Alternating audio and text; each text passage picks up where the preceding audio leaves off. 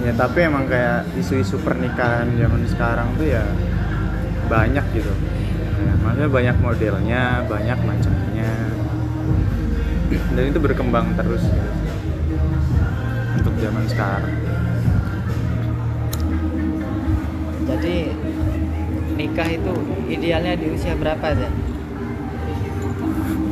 Apa ada idealnya? wah kalau ngomongin idealnya nikah gimana ya? Sebenarnya kan orang nikah tuh memang kalau bisa maksudnya banyak kajiannya. Kalau dikaji dari segi medis ada orang yang umur segini dia baru bisa produksi ya kan? Terus pokoknya kandungannya kuat kalau untuk cewek itu di umur umur sekian sekian sekian. Itu kalau dari medis ya kan?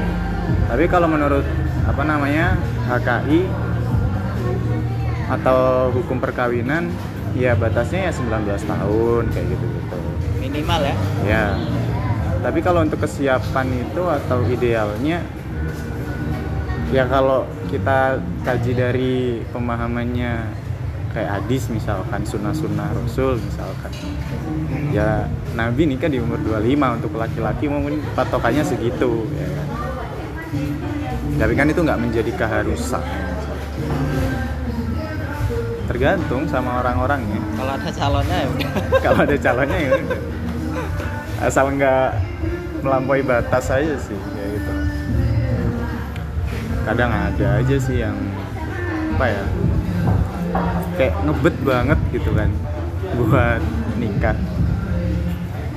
Kayak di antara dilema mereka tuh benar-benar siap atau enggak sebenarnya kalau parameternya ideal ya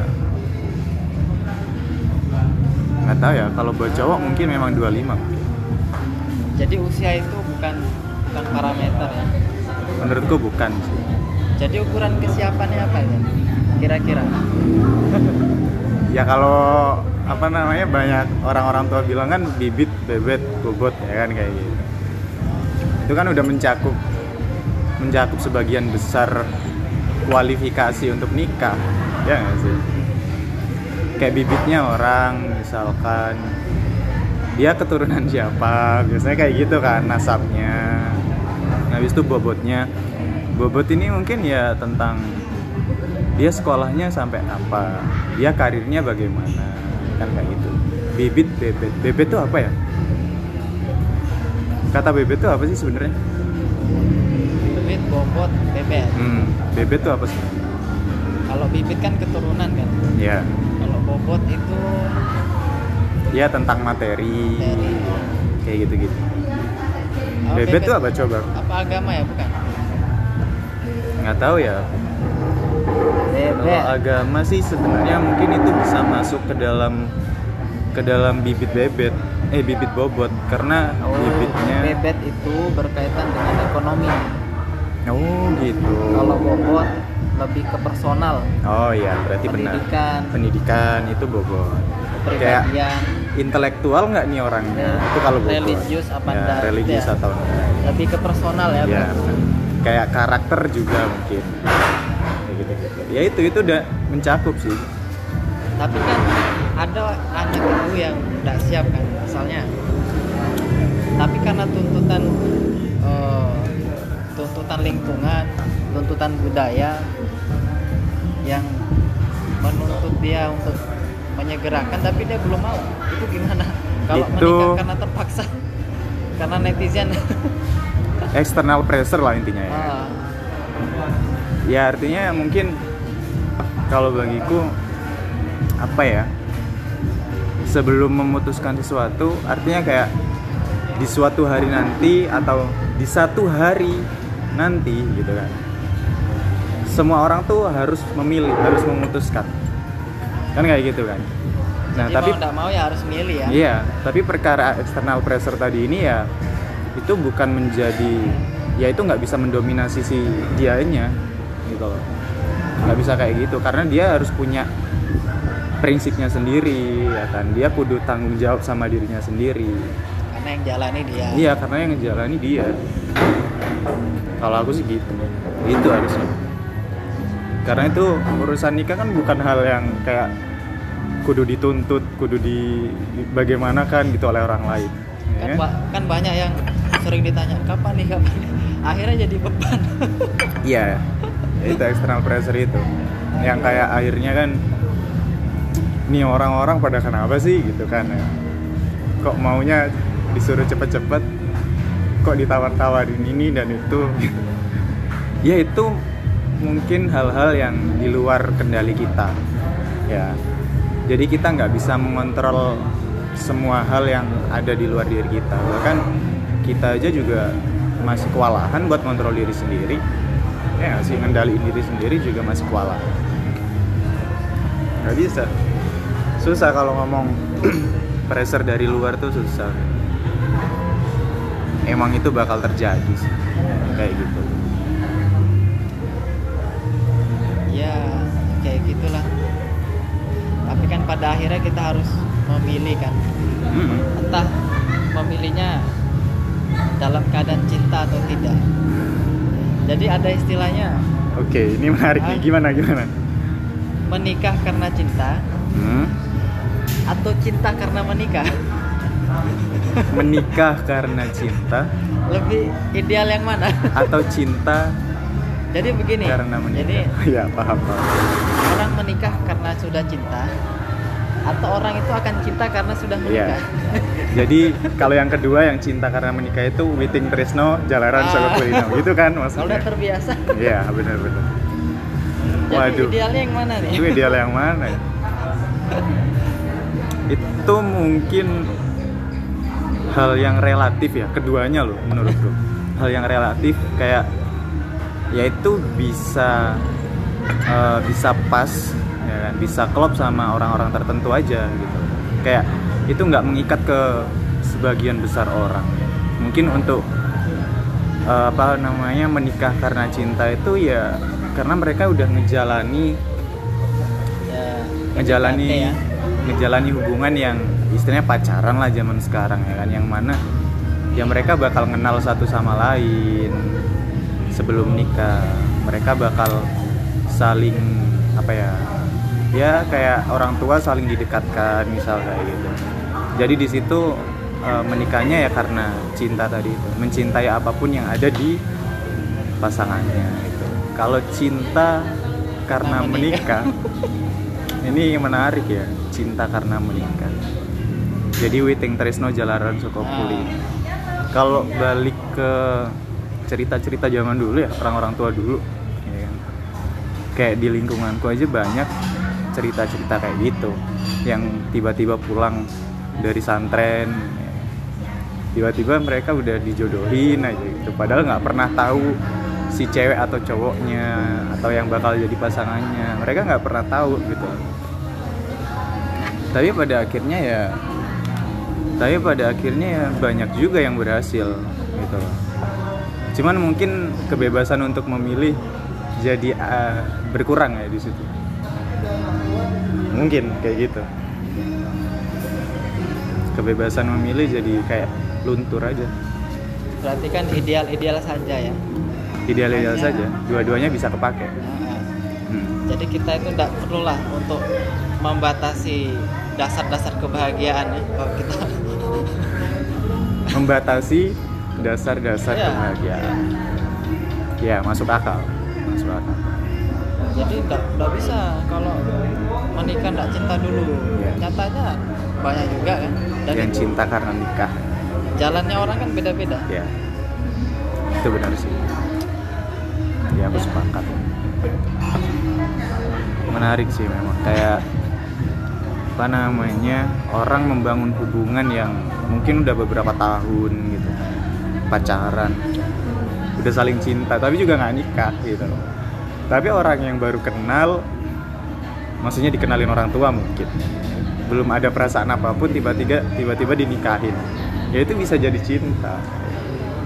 Ya tapi kan pasti sebelum menikah tidak langsung akad kan? Oh iya dong. dikenalin dulu toh. Pasti ada taarufnya itu kan itu kan untuk stimulus saja ya hal basicnya emang kayak gitu. Jadi masa tidak pernah ketemu tidak tahu namanya tidak ada fotonya tiba-tiba besok langsung saya terima. Loh. Tapi sempet loh ada cerita-cerita Ada zaman dulu yang ceweknya ini bener-bener nggak pernah tahu. Kayak dia di pesantren gitu kan dia di pesantren pulang-pulang udah itu loh suamimu. Kan kayak gitu. Oh, udah. Nah. bisa gitu. Calon apa langsung udah udah itu loh suamimu. Oh. habis Kan kayak- akad. Udah enggak. Tanpa akad. Udah akad itu. Terus dia baru pulang dari pesantren. Ada cerita kayak gitu. Oh bisa. Bisa. berarti akadnya diwakilkan? Tuh, wali ya kan. Kalau cewek masih apa namanya masih virgin ya maksudnya dia belum pernah menikah artinya kan perwaliannya hak penuh sama si ayah ayahnya Hmm. Hmm. jadi ayahnya mau menikahkan tanpa persetujuan nih misalnya kan dipaksa Bisa ya? gitu si tanpa ngasih tahu si cewek itu nggak apa-apa berarti ini yang pulang si cewek yang Mm-mm. pulang Hmm, itu nggak apa-apa gitu cuman kan tadi itu yang hilang adalah kebebasan dalam memilih dan memutuskan bagi si cewek Tuh. Makanya kan kalau untuk zaman sekarang itu sulit ya. Iya nggak bisa kayak gitu. Jangan jangan digituin lah itu. Ya mungkin karena emang berkembang ya zaman tuh. Jadi kayak kita udah ngikutin arus aja arus zaman. Kayak gitu lah. Apalagi ya? ya relatif lah intinya untuk proses-proses atau idealnya umur, idealnya jodoh itu semuanya relatif. Nggak ada hal yang baku gitu loh. berarti kan tergantung orang yang jalani Iya. tinggal apa ngambil sisi positifnya atau enggak Iya benar. kalau lebih dominan yang negatif ya Nah, baik apa pun le- lebih Ya. banyak enggak terimanya tapi kalau bisa nerima makanya. Ya, jadi mudah kan? Kan semua tergantung kita aja. Kadang yang ringan kita anggap berat ya akhirnya tidak selesai selesai masalahnya. Ya kalau sesuatu yang berat kita anggap ringan ya cepat selesai. Pada intinya ditimbang kan. Biar ketemu tuh titik tengahnya, benang merahnya gitu.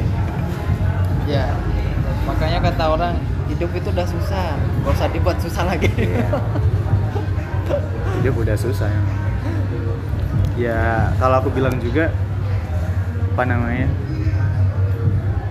Yang rumit itu bukan hidupnya, orangnya tapi orang hidup tidak pernah menuntut kita untuk bagaimana dan seperti apa. Tapi kita yang selalu menuntut hidup untuk seperti ini dan itu, ya kan? kita kan pedoman hidup kan ada ya tinggal ngelakuin aja cuma Bener. mungkin karena nafsunya Hmm, lebih dominan akhirnya ketutup Tel- Bener. telinga untuk mendengarkan yang baik-baik ketutup bener. Uh, bibir mau bicara ketutup Itu ya bener. kan karena ya mungkin nafsunya lebih dominan maksudnya keinginannya lebih dominan benar kalau keinginan kan wajar aja Wajar. Apa apa? manusiawi kan karena memang manusia dikasih akal dikasih hati untuk punya harapan jadi rasa-rasanya kalau manusia hidup tanpa harapan kayaknya sulit sekali Iya, benar. jadi memang harus ada harapan harapan itu yang bikin kita semangat kan Iya, benar. cuma kalau orang terlalu tinggi keinginannya ah, siap-siap aja karena semakin tinggi kan angin semakin, kencang Iya. kan. kalau kita Kalau jatuh kuat, juga makin sakit. kita nggak kuat ya jatuh kan Ya makanya itu sederhananya kan berarti em, kelemahan dasar manusia itu belum bisa membedakan mana itu kesenangan, mana itu kebahagiaan. Iya kan? Nah, gimana itu Iya kayak em, sesuatu hal atau barang yang menyenangkan itu belum tentu bahagia. Tapi sesuatu yang bahagia itu pasti menyenangkan. Itu. Kalau sederhananya sih gitu menurutku ya. ya kalau kita bicara bicara kecukupan kan pokok standar bahagia itu kan cukup kan kalau kita nggak ngerasa cukup ya untuk bahagia sulit jadi kita harus tercukupi dulu untuk mudah merasakan bahagia Iya benar. Iya kan benar. artinya kan untuk menjadi bahagia itu kan kita harus terpenuhi rasa kecukupannya Iya. ya kan nah untuk merasa cukup itu kita nggak bisa mengukurnya dengan nominal Ya.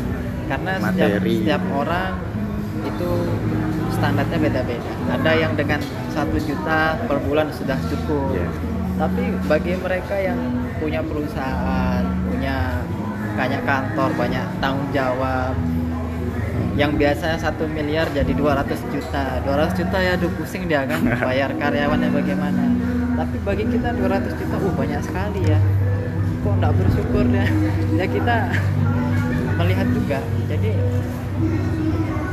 ternyata yang 200 juta itu juga nggak bahagia-bahagia Iya, amat benar. begitu maksudnya Iya benar. benar. artinya Paham sih. standar kecukupan tidak bisa diukur dengan nominal yang yang sama ya, standar kecukupan ya dilihat dari orangnya masing-masing ya harus bersyukur nerima Sebab sebab kebahagiaan yang tiap orang pinta itu kan berbeda-beda. iya Gitu ya? Ya sih masuk akal juga dan setiap orang juga memiliki memiliki caranya masing-masing untuk nyampe di titik bahagianya, ya kan kayak gitu.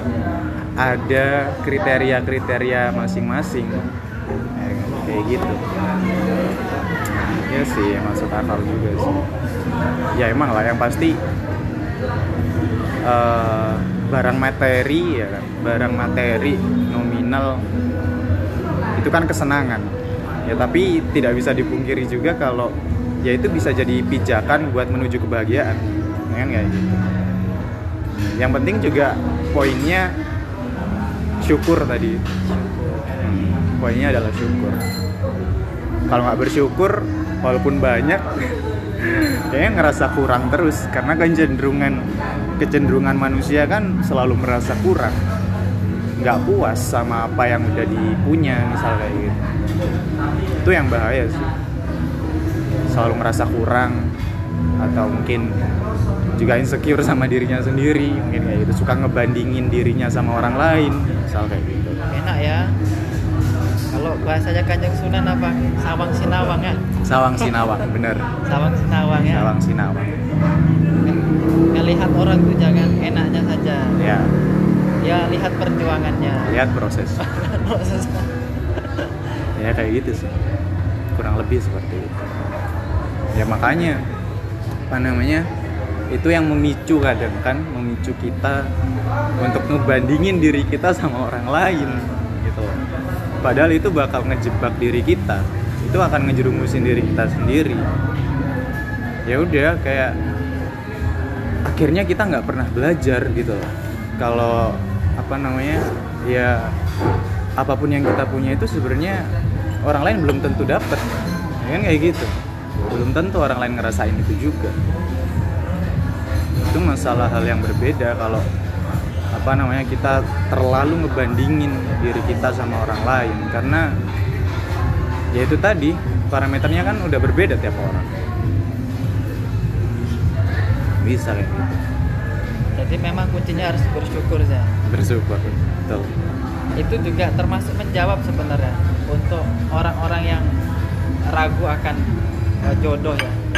Hmm, jadi balik ke jodoh oke jadi terus? apa namanya orang berpikir kalau ndak cinta ya ndak mungkin bisa menikah dengan ideal kan dari bisa bahagia. Iya iya. Jadi ya kalau memang dia jodohnya mau bagaimanapun susah lepas. Iya. jadi gini mungkin. Jadi banyak rahasia-rahasia yang disembunyikan dan mungkin akan dibuka setelah menikah iya gitu. betul betul betul, betul. Jadi kan ragu kan orang aduh aku ndak suka ini sama anaknya tapi keluarga udah sama-sama suka terus Iya. lingkungan juga suka terus apa namanya eh, maksudnya nggak ada hal lain lah yang menjadi alasan kecuali dirinya sendiri Iya, kan. Artinya kan ki- kita terlalu menutup kan me- menyempitkan. Iya. Menyempit nyempitkan kan cobalah kita eh, mencoba. Siapa tahu bisa bahagia kan gitu. Jadi kayak ketika kamu menikah dan pasanganmu adalah orang baik maka kamu akan bahagia. Tapi kalau pasanganmu nggak baik kamu akan menjadi seorang filosof gitu. ya. Karena dituntut untuk mikir terus mikir terus mencari solusi terus ya cinta ataupun tidak cinta itu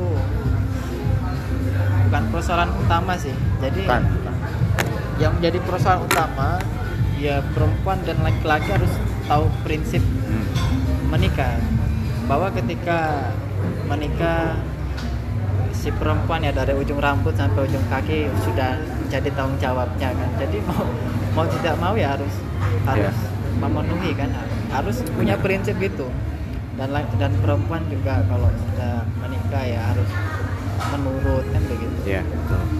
Sebenarnya itu yang paling penting karena ya cinta itu hal yang temporer lah. Orang yang Cinta menikah hal cinta yang juga- temporer. iya. Karena gimana tuh maksudnya? Iya cinta. Kalau sama manusia ibaratnya setiap pertemuan ya pasti ada perpisahan ya ya kan? Sesuatu yang eh, berawal pasti berakhir kan? Ya betul. Begitu. Betul sih. Maksudnya temporer.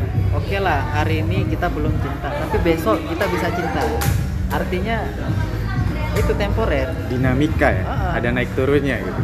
Ya kita belum cinta hari ini tapi belum tentu besok kita tetap tak cinta. Karena ada kemungkinan besok tetap cinta. Jadi cinta itu hal yang temporer. Ada limitnya. Ah, ah. maksudnya ya kalau misalnya pertemuan pertama belum cinta ya mungkin pertemuan kedua pertemuan ketiga udah ada rasa. Nah terus gini. Aku sempat ditanya sama seseorang. Sempat ditanya kayak gitu intinya dia berpendapat entah dia dengar itu dari temennya atau dari mana aku nggak tahu. Dia tuh kayak gini bilang kalau cinta ketika kita punya pasangan habis itu kita nikah. Kita nikah terus kita punya anak. Di situ timbul pertanyaan kalau kamu milih anak atau milih istri dia kamu milih anak atau milih istri? Akhirnya. Dia tanya kayak gitu. Nah aku jawabnya kayak gini. Itu eh, maksudnya anak ataupun istri itu nggak bisa di nggak bisa apa namanya bukan termasuk pilihan. Aku jawab kayak gitu. Karena apa? Ibarat ada dua perasaan di situ antara cinta sama sayang ya kan kayak gitu. Ya cinta itu pada akhirnya larinya bakal ke anak. Kalau kayak gitu. Itu jawabanku. Karena apa? Ya kita bakal mencintai anak kita karena dia yang apa ya yang menjadi part of life-nya dalam diri kita gitu loh. Bagian dari hidup kita. Ya nggak sih?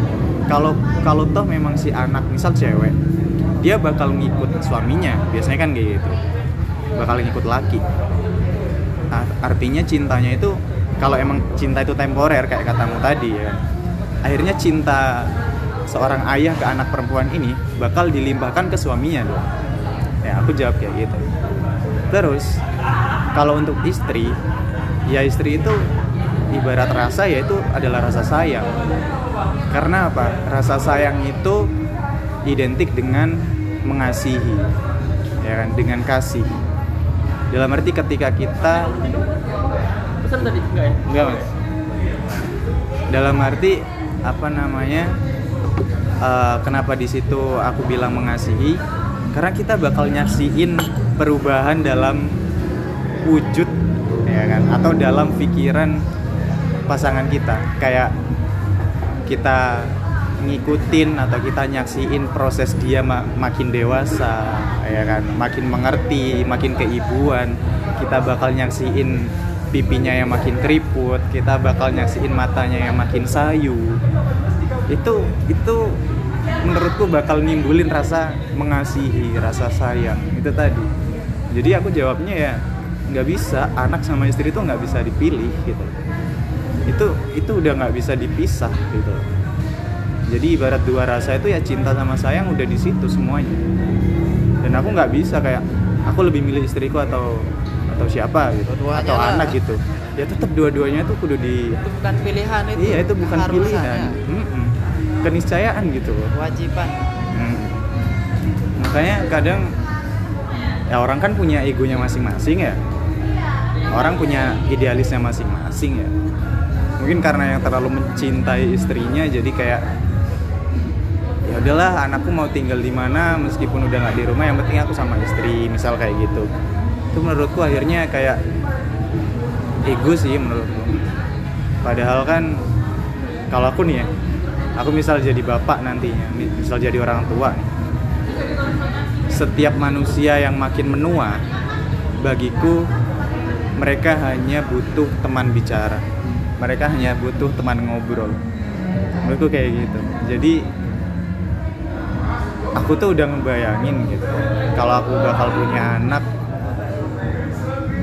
dan anak-anak tuh kalau masih kecil kan manja ya kan? Aku udah ngebayangin kayak kalau mereka udah dewasa tapi tapi tetap mereka bisa manja ke aku loh. Mereka tetap bisa jadi seorang anak yang waktu kecil kita rawat. Dan mereka juga ketika dewasa bisa jadi teman ngobrol kita untuk sharing segala hal kayak gitu gitu lah. Gitu. Itu udah terbayang loh itu di kepala kayak itu suatu kedamaian gitu loh kalau kita kembali ke konsepsi bahagia tadi itu Iya. Sebenarnya temporer itu kan berwaktu ya, karena ya ketidakmampuan kita untuk memastikan masa depan itu. hmm, Jadi betul ketika kita esok sudah tidak ada ya, bagaimana kita mencintainya? ya benar Dan ketika kita tidak mampu memastikan masa depan, hari ini kita cinta, besok belum tentu cinta. Kan manusia kan hatinya bisa berubah-ubah. Iya. Kita tidak bisa memastikan untuk itu. Hari ini cinta, besok benci. ya benar Kayak hari ini benci, besok bisa cinta. Kadang rezeki datang dari orang-orang yang pernah kita sakiti, orang-orang Iya. yang kita benci kan kita. Makanya aku bilang temporer. ya sih Dan itu ya karena ketidakmampuan manusia itu sendiri untuk memastikan apa-apa yang belum terlihat. menjadi labil atas pikirannya sendiri Ya karena ya tadi itulah manusia memang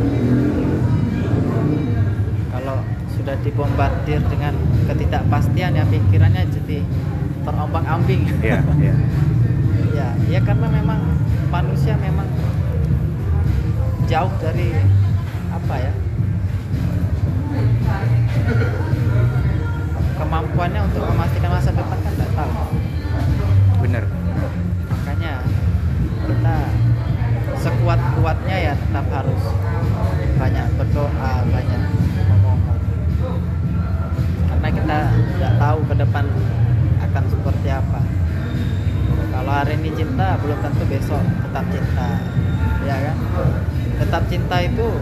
bisa jadi kita masih ada tapi rasanya tidak ada. Atau rasanya ada kitanya udah tidak ada. Iya. ya kan? Karena benar. cinta kan kita definisikan sebagai sebagai kata benda berarti kan harus berwujud kan? Ketika kita definisikan orang yang cinta itu ya perhatian. Ketika kita tidak ada gimana kita perhatian? Ya betul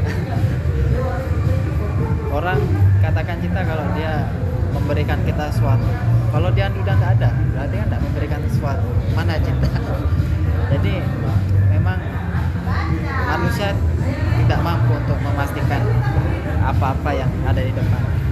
Tapi kita kan hidup itu harus punya harapan. Ya ya yakin aja. Yakin kalau hidup kita ini di dunia dan akhirat sudah ditata tinggal Yap. kita ikuti jalurnya aja. Yap. dosa dosa. Buat pusing kan jalurnya ada. Kadang manusia itu buat buat pusing sendiri. Ya karena mungkin apa banyak keinginannya. Ya betul. Hidup adalah melompati takdir satu menuju takdir yang lain untuk menemukan takdir yang lebih baik. Ya. Ya, kayak gitu ya. Kita hari ini punya masalah kita selesaikan belum tentu besok tidak ada masalah Iya. lagi. ada lagi masalah Ada lagi. Ya ada lagi. nah lebih baik kan selesaikan masalah hari ini daripada ditumpuk besok masalahnya nambah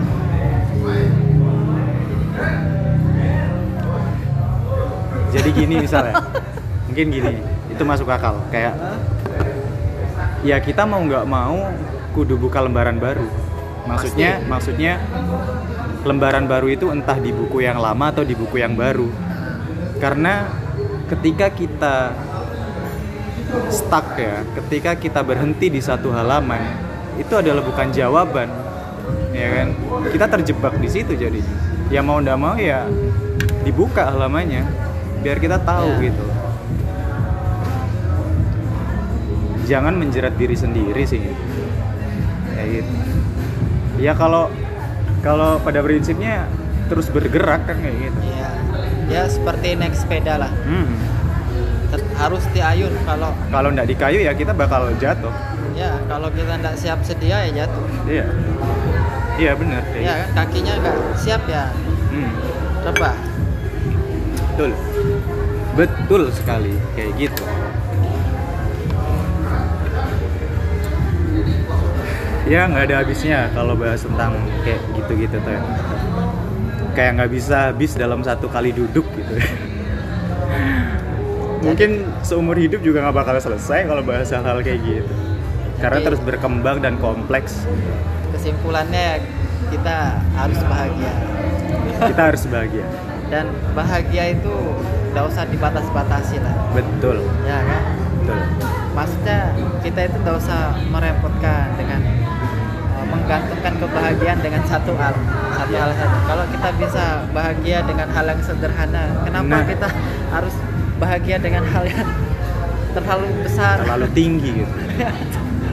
Wah itu kesimpulan yang luar biasa sih. Mantap.